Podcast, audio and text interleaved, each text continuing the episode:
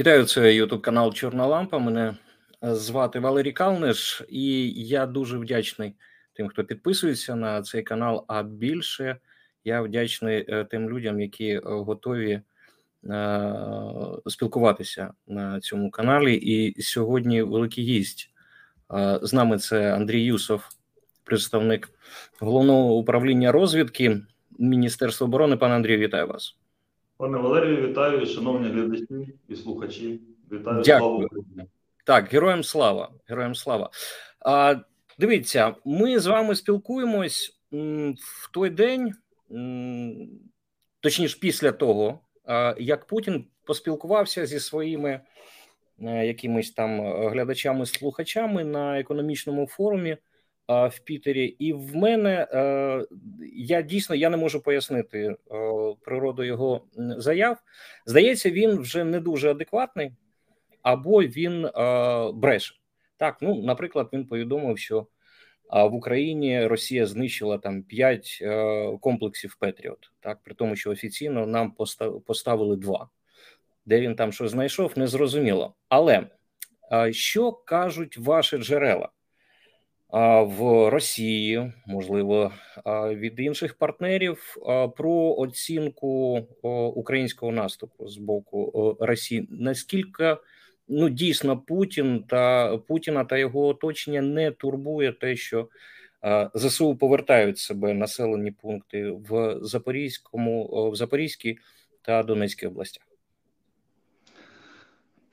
Турбує і дуже турбує. І справді людина схожа на Володимира Путіна, е, настільки часто останнім часом розповідає, як його не турбує український контрнаступ і дії Сил безпеки і оборони, е, як і багато його е, поплічників і оточення мешканців цих веж Кремля. Останнім часом настільки багато часто і гучно розповідають, як їх не турбує дії українських сил безпеки і оборони, що ну очевидно висновок лише один е, турбує. Це власне межує з елементами якоїсь панічної атаки. Е, тобто він справді в медійному в медійній площині багато і часто расисти зараз на найвищому рівні воєнно-політичного свого злочинного керівництва обговорюють саме от власне український контрнаступ. Ми можемо називати це по різному. Е, оборонна операція, наступ, власне, ну в російському в російському інформаційному полі саме контрнаступ. Він власне у них і не перекладається. Вони так е, це слово і вживають. Mm-hmm. Тобто, так турбує, і те, що так званий економічний форум. Ну, даруйте, звичайно, там ніякого економічного форуму серйозного не не відбувається в, в закритій е, диктатурі. Ну, це все одно, що в Північній Кореї зараз форуми проводити економічні. Але ну тематика бодай мала би бути якась про економіку, там про зростання. А у нього знову весь форум про Україну, про про англосаксів. Про я коли я коли дивився там деякі ролики. Ну, наприклад, показові виступи на економічному форумі це як десантура надуває грілки так ротом. І ось це, це я не знаю, як як це має свідчити про якийсь там економічний рівень на Росії, але це виглядає трохи дивно. Більше показувати. Да, це, це цей куметний епізод з десантурою і надуванням. Е, значить, інша дурна і відома цитата е, російського диктатора: це вам не резинова попа. Так, от те, що надувала десантура на їхньому форумі, це власне вона і була. І ну для всього світу е, подібні картинки, подібні посили, е, виступи на заході, які називаються економічним форумом. Ну це смішно. Тобто, це, ем, це навіть не предмет для серйозного обговорення. І от власне цей рівень, такий уже комічний, це той, до якого дійшла сьогоднішня путінська Росія. Е, так, більшість їхніх заяв і посилів е, все одно зорієнтовані на внутрішню аудиторію. Ну, зокрема, заява про п'ять знищених патріотів. Ну тому що і для України це очевидна брехня, для наших партнерів це очевидна брехня, тому що вся інформація, звичайно, е, передається, обмінюється. Якби тут е, українці з е, союзниками, партнерами абсолютно щільні комунікації знаходяться. І лише для пересічного зазомбованого валюшки, ну сказав би він 5 чи 50, в принципі, значення немає. Тобто, головне це потім накатити стопарик і сказати, що ну, как би ми ж їм всім показали. Е, бояться. І власне те, що цей рівень спікерів вже на максимально високому, на максимально високому показнику, це теж важливий нюанс. Ну тобто, зараз український контрнаступ е, буквально е, публічно коментують ну або людина схожа на Путіна, або Шойгу. А куди вище вже? Ну тобто, що далі може бути? Це означає, що навіть внутрішня аудиторія у цих безкінечних Канашенкових, ну і Соловйових, Скибєєвих, е, як е, істину в останній інстанції вже не сприймає. Ну тобто, потрібен якийсь наркотик поважче. І ось цей образ Путіна, який вже особисто віщає, і розповідає про е, події в Україні. Ну, власне, це і є така найважчий наркотик для російської пропаганди, який зараз може бути. А що за ним? Ну а за ним буде ломка і порожнеча. Е, І це ж власне можна сказати, що ми та толками ще ж нічого і не починали. Ну так, пане Андрію, ви двічі сказали, людина схожа на Путіна. Я бачив ваші коментарі стосовно того, що а, з Путіним а, у Путіна є двійники, і а, пан Буданов, керівник гурмо, про це казав. А на чому ґрунтується впевненість а, в тому, що це двійники, що вони в нього є? Ну і зокрема в тому, що там на Пітерському форуму це був двійник. Є оперативна інформація, є висновки фахівців, є е, інформація, підтверджена з багатьох джерел. Тобто, так на Росії використовується технологія двійників керівника держави. Е, їх є ну, за нашою інформацією троє, три двійники, є відомості про двох. Е, тим не менше, ми можемо відстежувати, ну скажімо так, нехарактерні дії для, для російського диктатора і стверджувати, що під час візитів окупованих територій України на півдні нашої держави, це був не Путін, це був двійник. І е, навіть е, е, спілкування з воєнкорами, так званими їхніми, хоча це звичайні банальні пропагандисти, е, там також був не Путін. І спеціалісти, в тому числі по, по фізіогноміці, це визначають, а також є ціла низка інших ознак. Заходи безпеки, відмінність е, протокольних Е, в протокольних моментах. Вони пробують робити все максимально реалістично. Навіть карантин е, змушують терпіти для того, щоб зрештою зустрітись все одно не з оригіналом. Е, тому ну, є така технологія. Не всі диктатори її використовують. Наприклад, у Лукашенка немає двійників. Uh-huh. І в цьому може бути багато пояснень від того, що він ну, зрештою боїться, що двійник рано чи пізно його може пересидіти, до того, що ну, це дуже нетипажний персонаж. Е, для нього було би важко е, підібрати ну, такого, е, скажімо, двійника, який би відповідав повністю. Ну, власне, крім українських коміків і стендаперів, навряд чи хтось би якісно з цією функцією впорався. А у Путіна є його зовнішність з самого початку вона цьому сприяла, тобто абсолютно середньостатистичний Е, сірий. Тому так підібрали, так зробили. Е, головне, щоб на міжнародному трибуналі був оригінал, і uh-huh. над цим треба дуже серйозно попрацювати. І в цьому напрямку робота йде. А а ми знаємо, чим займається оригінал в той час, коли двійники відпрацьовують е, номер на там на якихось публічних подіях. З огляду на е, тези, які озвучуються, то ну, він продовжує читати е, якусь ксенофобську ідеологічну єрість, от, е, в принципі, підживлювати той самий расизм всередині себе, ну і перебуває в абсолютно відірваній від реальності історії. Так чи інакше, що вони озвучували ті самі двійники, ну, це певне єдине інформаційне поле. Uh-huh. І розрив з реальністю стає з кожним разом все більше і більше. Тобто він занурюється в е, цю всю ксенофобщину, в імперськість, в чорносотенство, постійне е, підняття і мусолення теми е, єврейського походження українського президента, розповіді про там історичні території, про англосаксів і все інше. Ну тобто, це справді розлад. Та? Тобто люди, які мріяли про біполярний світ, отримали в результаті біполярний розлад у свого політичного керівництва.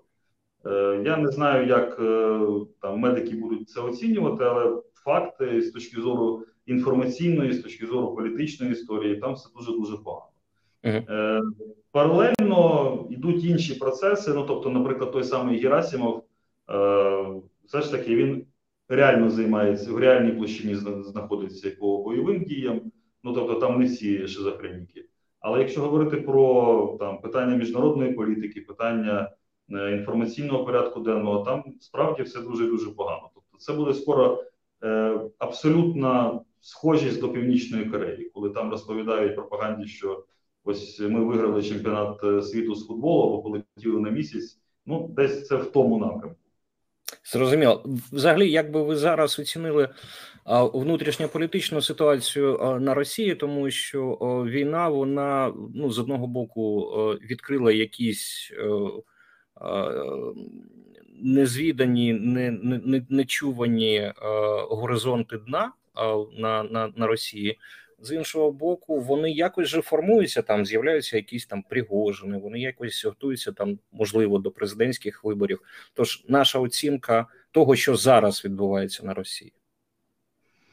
Ну, з одного боку, якщо говорити про, скажімо так, чинну в лапках еліту чи естеблішмент і бізнесову, і політичну, то це можна характеризувати словом депресія, тому що вони розуміють, що авантюра з війною повномасштабною проти України була очевидною помилкою і е, стратегічною помилкою для Росії. В результаті це сьогодні вже геополітична поразка і, ну скажімо, пряма перспектива військової поразки, тобто вони в глухому куті. Як вийти з цього без е, серйозних змін всередині, без усунення того самого Путіна чи його там образа і аватара, без зміни конструкції всередині е, так званої Російської Федерації. Ну поки що до таких дій серйозних не готові. Але депресія і з елементами паніки є. І цьому є багато непрямих ознак, але є цілком прямі, коли представники окремого окремих структур організацій, корпорацій, е, веж Кремля виходять, е, в тому числі і звертаються і до України, і до міжнародних партнерів з якимись пропозиціями, з якимись питаннями, з якоюсь інформацією, розуміючи, що треба планувати життя вже власне після Путіна. І багато з публічних інших активностей, ну зокрема і Пригожина, які ви згадали, це вже політична, це робота по е, продовженню політичного життя вже в іншій Росії, Росії після Путіна.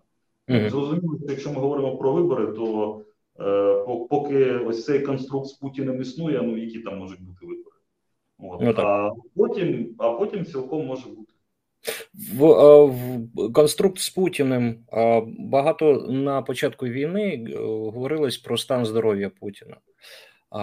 Що зараз нам відомо про це, тому що ну я я розумію, чому це було на початку війни. Ми хотіли швидкої смерті лідера країни, яка напала на Україну що зараз ну він не помер за, за півтора роки. Яка у нас є інформація зараз? Ну, е, якщо говорити, згадати, що у нас є факт використання технологій двійників, то, то факт того, що він не помер, ще треба встановити. Тут, так би мовити, вскриття покаже. Але е, в цілому так є інформація е, і підтверджена про серйозні захворювання, зокрема і по лінії онкології. Е, на жаль, у нас е, немає інформації про те, що е, російський диктатор значить, пішов в життя, але людина оперує, чи цей режим оперує як диктаторський колосальними можливостями.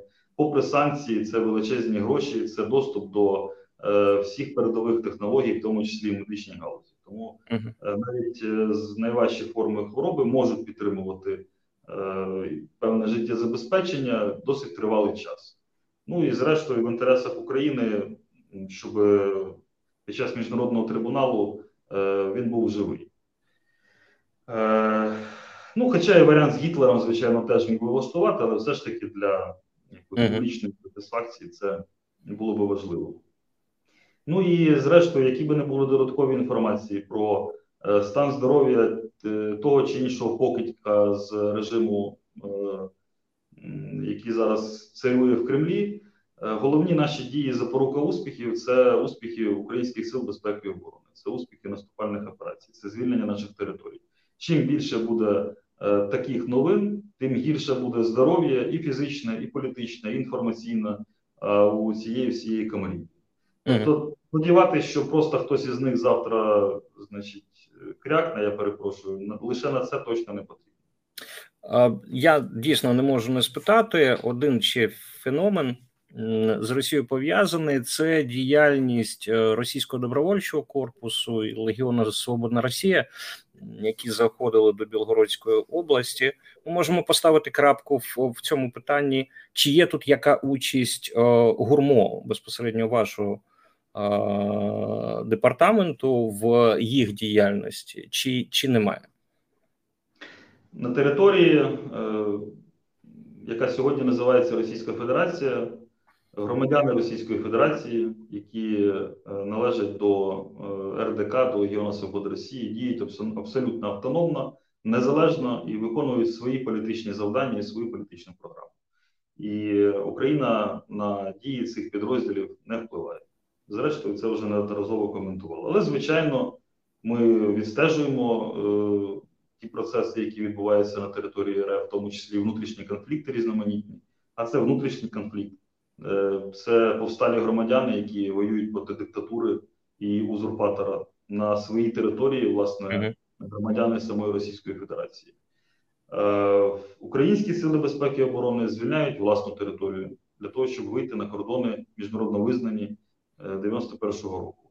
А те, що відбувається на території РФ в Білгородщині, на Кавказі, в інших куточках цієї ну, якби великої, але не впорядкованої Е, території, це внутрішні процеси, і таких процесів буде ставати все більше.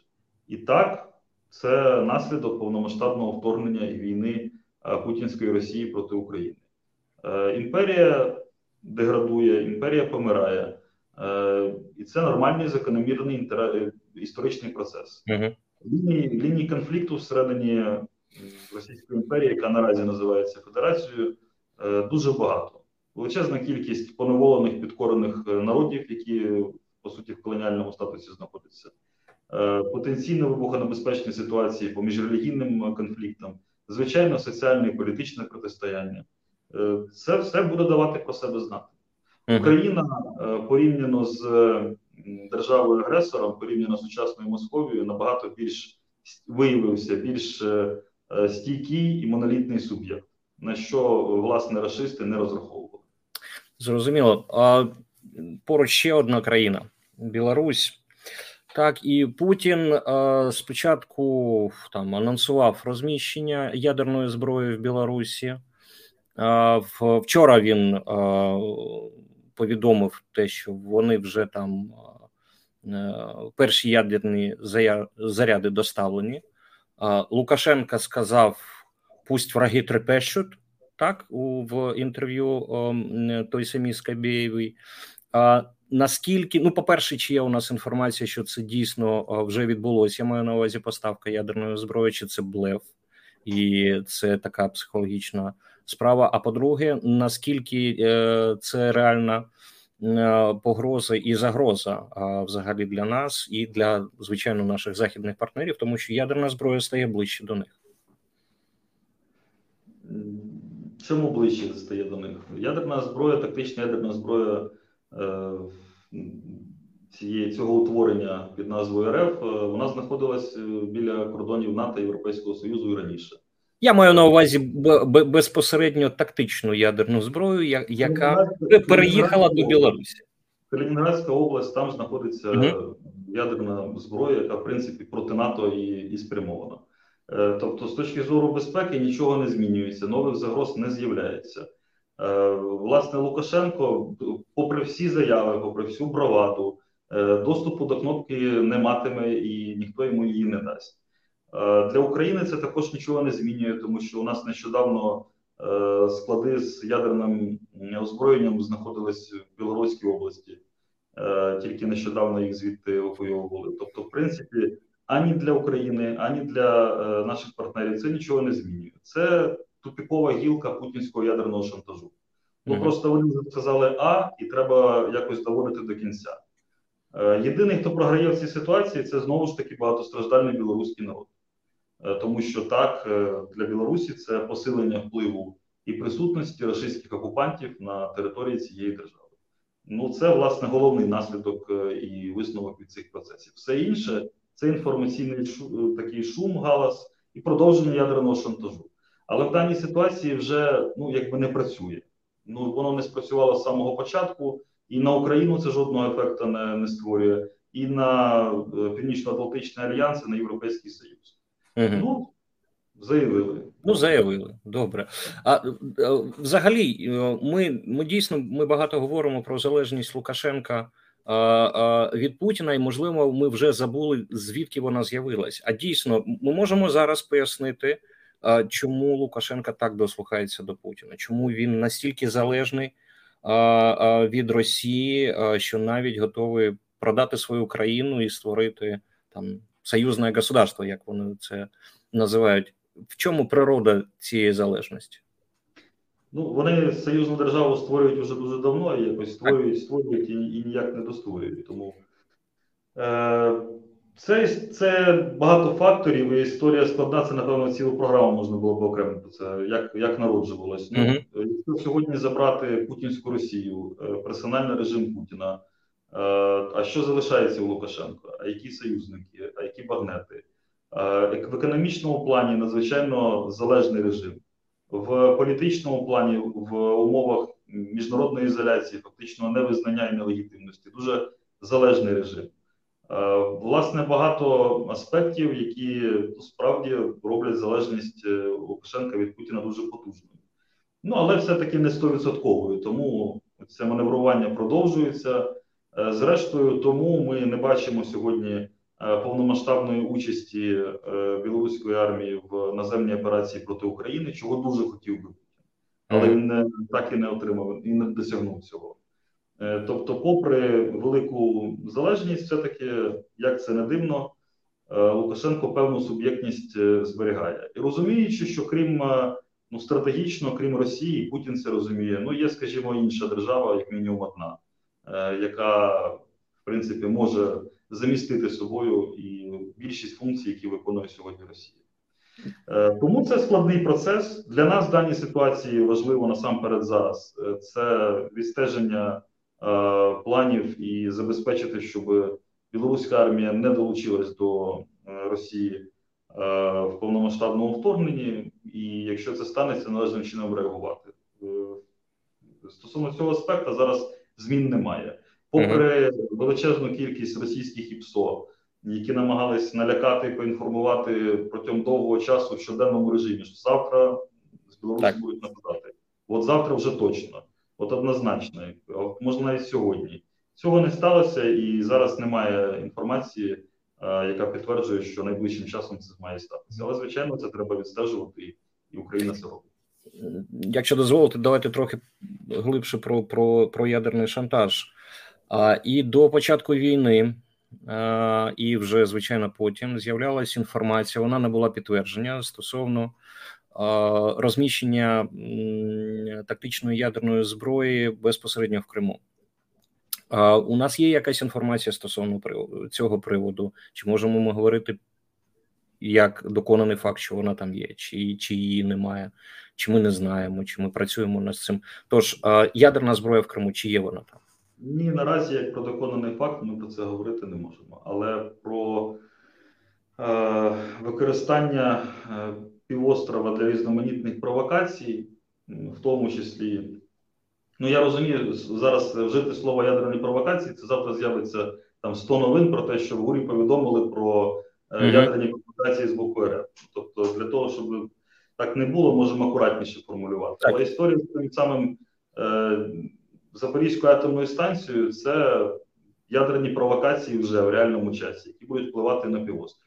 Історія з заводом Титан. Е, це е, це серйозна загроза вже з точки зору екологічної безпеки і хімічних можливо провокацій та займака, які там знаходяться, і враховуючи, що ми маємо справу з державою терористом, коли ми говоримо про ядерний фактор, це не обов'язково про тактичну зброю.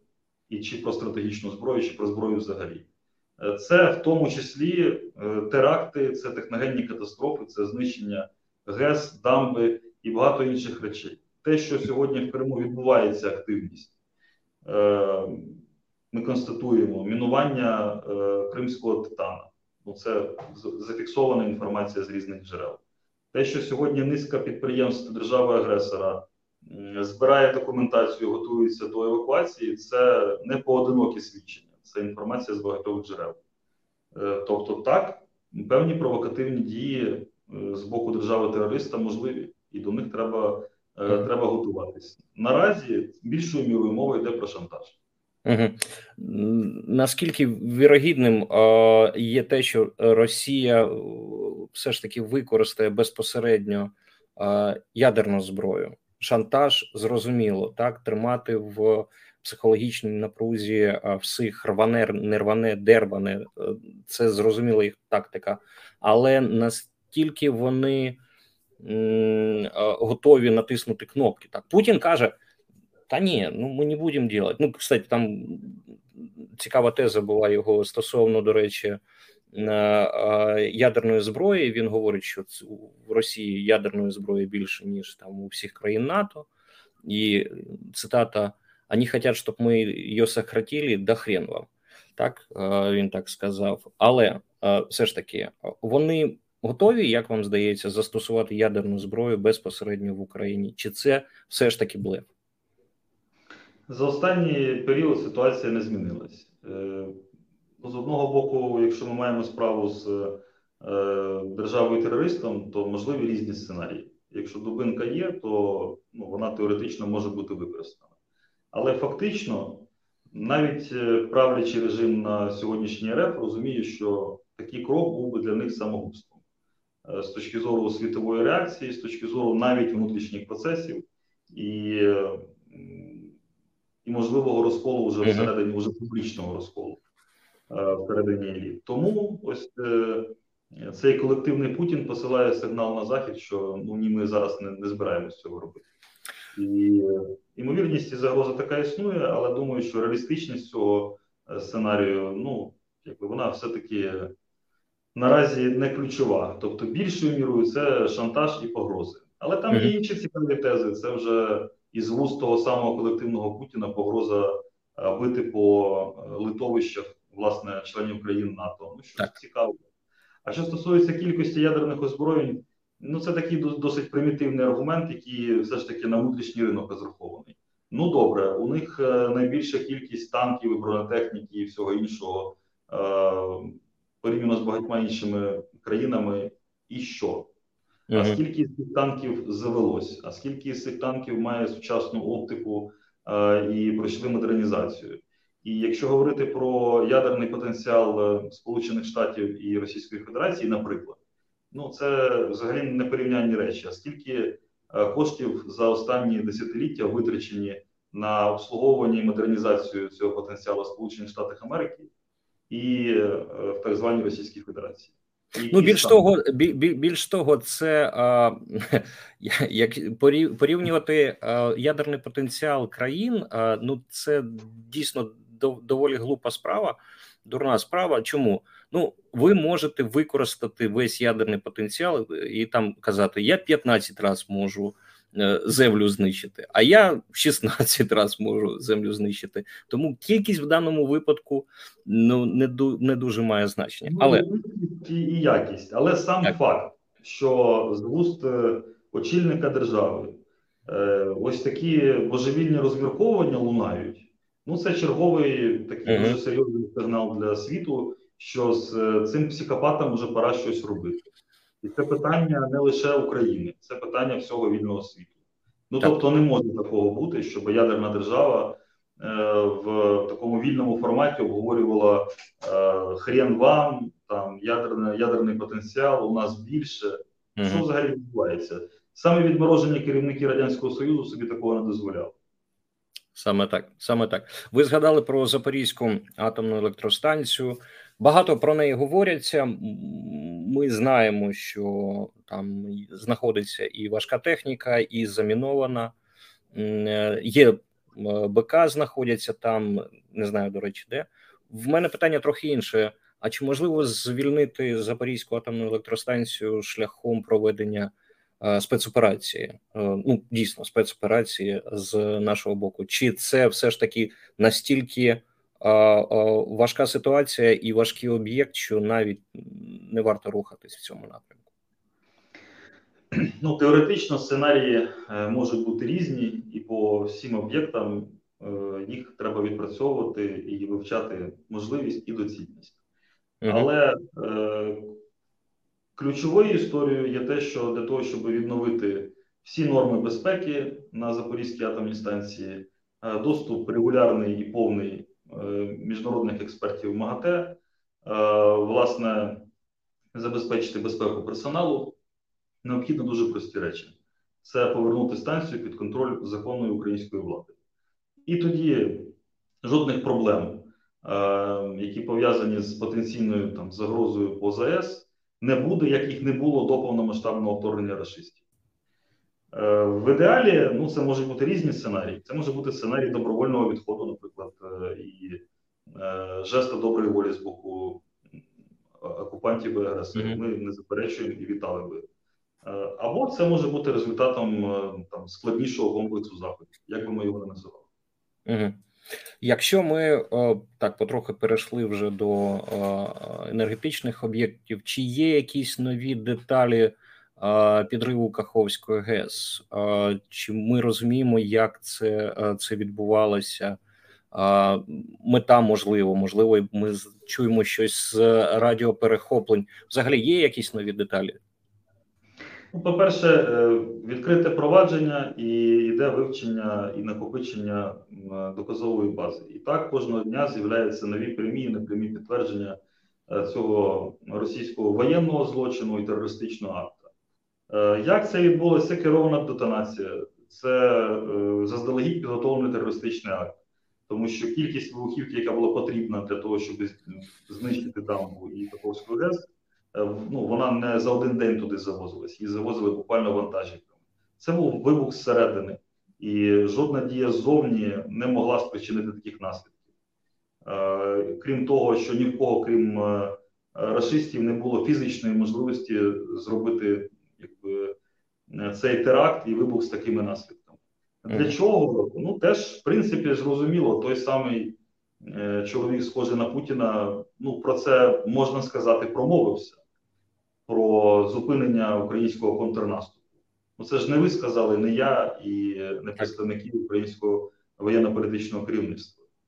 Ну, Це офіційний рот е, Російської імперії каже про те, що е, вибух е, на ГЕС і цей теракт е, зупинив український контрнаступ. Ну і для цього, значить, і, і було зроблено. Хоча не зупинив, і зрозуміло, що е, як і в багатьох інших випадках, ну тут значить, це маніпуляції не більше. Але зізнався, це це факт, uh -huh. який uh -huh. буде належно оцінений, і стосовно доказової бази вона буде дуже важливою в тому на тому самому е, міжнародному трибуналі над е, Путіним і іншими його вбивцями. Ви вірите в міжнародний трибунал?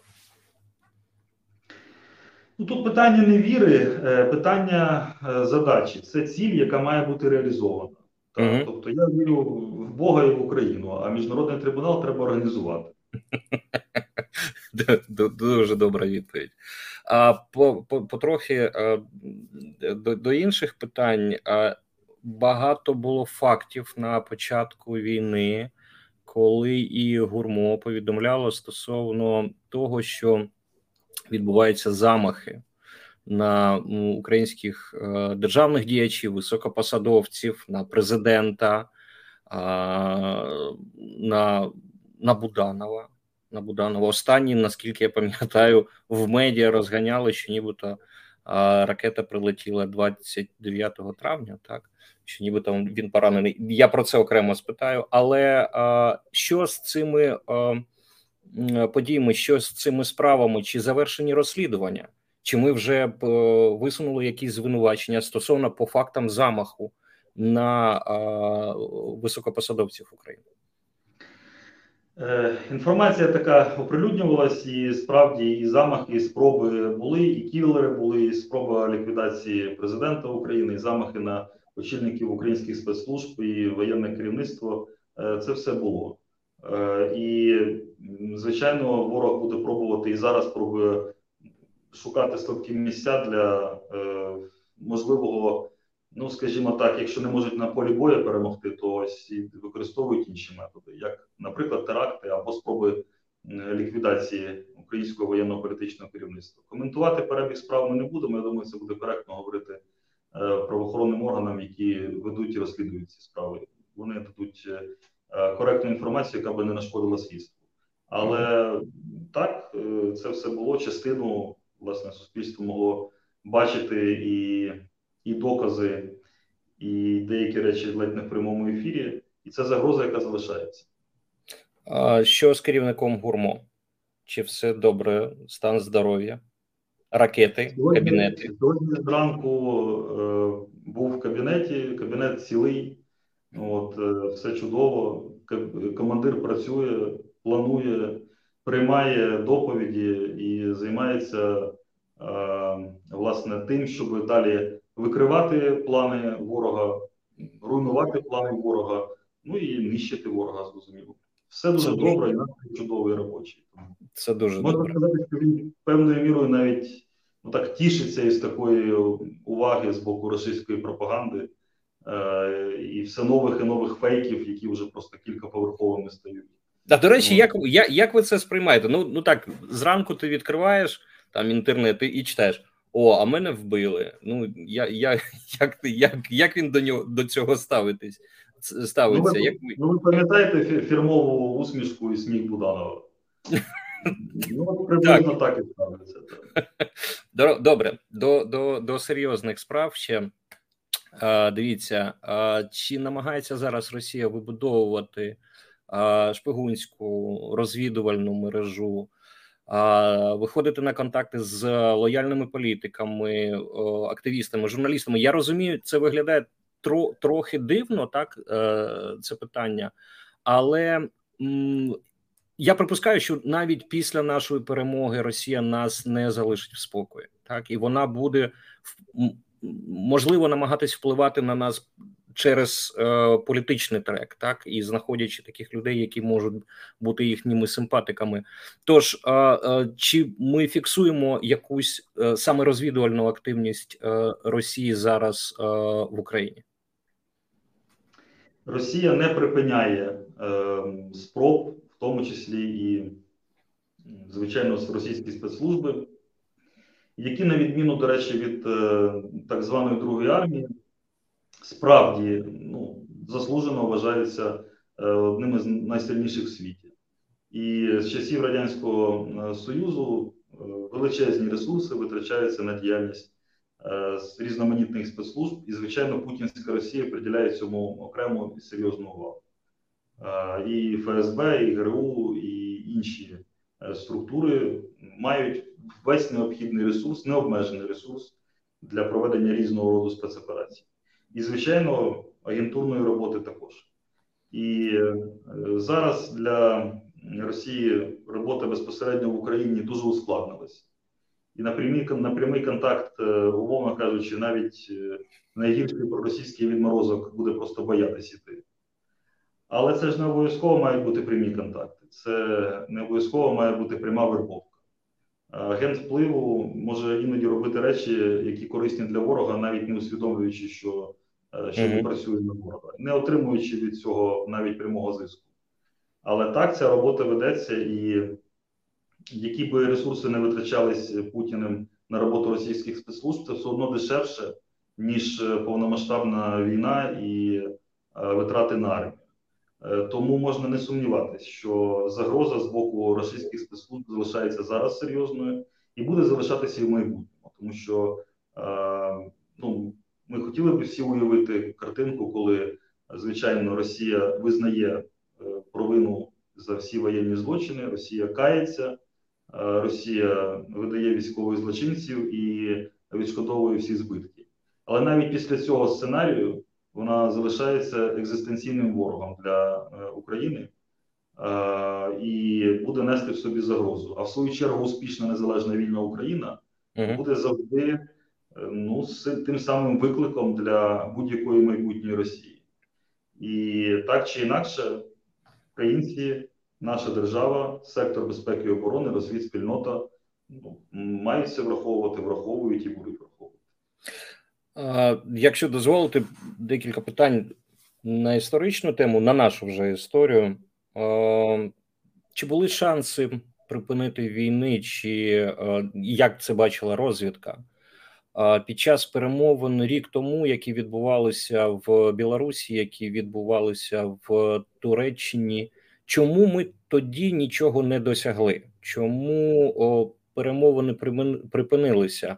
Я чому згадав про це? Тому що той самий Лукашенка так він на на цьому здається тижні він розмірковував і казав, що ну дивіться, я бачив проект домовленостей мирних між Україною і Росією яка передбачала, зокрема, якусь там довгострокову оренду Криму.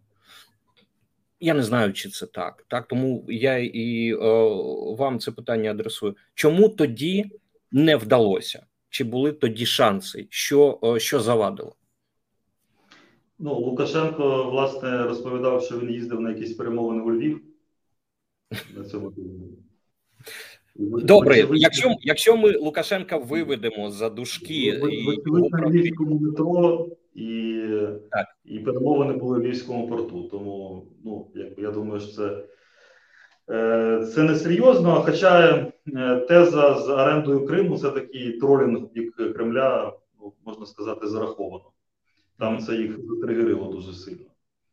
Я можу зараз виключно свою особисту думку говорити. Будь ласка. І послухайте, ці перемовини відбувалися в той період, в той час, коли е, в Бучі, в Гостомелі вбивали, гвалтували, грабували, мародерили. І це було е, не випадковістю, це було цілеспрямованою політикою армії окупанта, як і на інших територіях. На перемовини, е, так звані перемовини, вони йшли не для того, щоб говорити, а для того, щоб слухати, для того, щоб говорити. Це була спроба нав'язати капітуляцію. Е, з боку держави-агресора. Україна вистояла і на цих перемовинах вистояла. Е, і за результатами ми бачимо, скільки територій після того було звільнено, людей врятовано, і скільки расистів було знищено. На той момент е, точно і ще до успіхів українських сил безпеки і оборони ті самі расисти, які йшли на перемовини, не йшли говорити з кимось рівним. Вони йшли говорити з унтерменшами в їхній уяві, з недолюдьми, недодержавою, недо е, політичними представниками е, якоїсь невідомої країни і субстанції. Ну, зрештою, а чим іще могли ці перемовини закінчитися? А я, ми, ми, ми, ми знаємо, що що вони а, пропонували, якщо можна так сказати. Був дійсно якийсь документ, де там було прописано, я не знаю, там 10-12 пунктів. Давайте так без деталізації. Вони пропонували капітуляцію. Угу. А далі це можна оформити абсолютно інші речі. Вони угу. пропонували речі, які змусили би Україну припинити існування як суверенної е, держави в міжнародно визнаних кордонах. Ну, добре, добре, це залишимо тоді для істориків. Якими вам бачаться перемовини зараз, якщо взагалі бачаться перемовини так, тому що ситуація змінилась півтора роки повномасштабного вторгнення. Ми продемонстрували свою силу. Так, вони продемонстрували свою слабкість. От, Якщо б зараз ми опинились за е, столом перемовин, чого б вимагали ми? Українські позиції озвучені достатньо чіткі. Та це виведення окупаційних військ з усієї території України, е, це відшкодування збитків, притягнення злочинців до відповідальності. Ну, далі ми від цього можемо відштовхуватись. Сьогодні найкращі переговорні позиції України формують е, українські сили безпеки і оборони. Uh І, власне, чим гучніше вони говорять, чим більше успіхів, тим сильніші переговорні позиції е, для нашої держави. Угу. Ну і можливо останнє питання. Знову про е, Кирила Буданова. Останній раз ми його бачили в публічному просторі, скажімо так, це був відеоролик, де він мовчав. Про що мовчить Буданов? Про операції, які плануються, реалізуються, дуже скоро будуть втілені в життя, і результати їх е, побачать. А частина відбувається вже зараз, буквально в, е, в цей час, можна сказати, в прямому ефірі. Угу.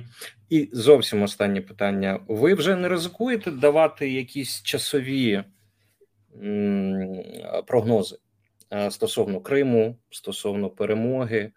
А чим тоді це було продиктовано, коли ми говорили про літо, про е, там ліжаки, все таке інше? По-перше, літо ще не закінчилось. По-друге, е, інформаційна війна вона передбачає те, що деякі заяви робляться там і тоді, коли це потрібно. І так, з метою різноманітної, в тому числі впливу на ворога. І те саме здійснює і робить ворог. Угу.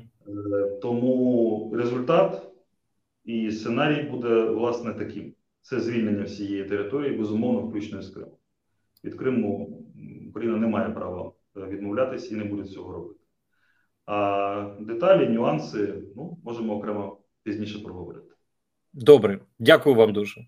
Дякую дуже за за час. Е, дякую дуже за можливість поспілкуватися. Андрій Юсов. Е, представник е, головного управління розвідки Міністерства оборони був гостем Ютуб каналу Чорна Лампа. Підписуйтесь. Дякую, що дивились, і до наступних зустрічей. Пане Андрію, і з вами звичайно до наступних зустрічей. Дякую. Дякую.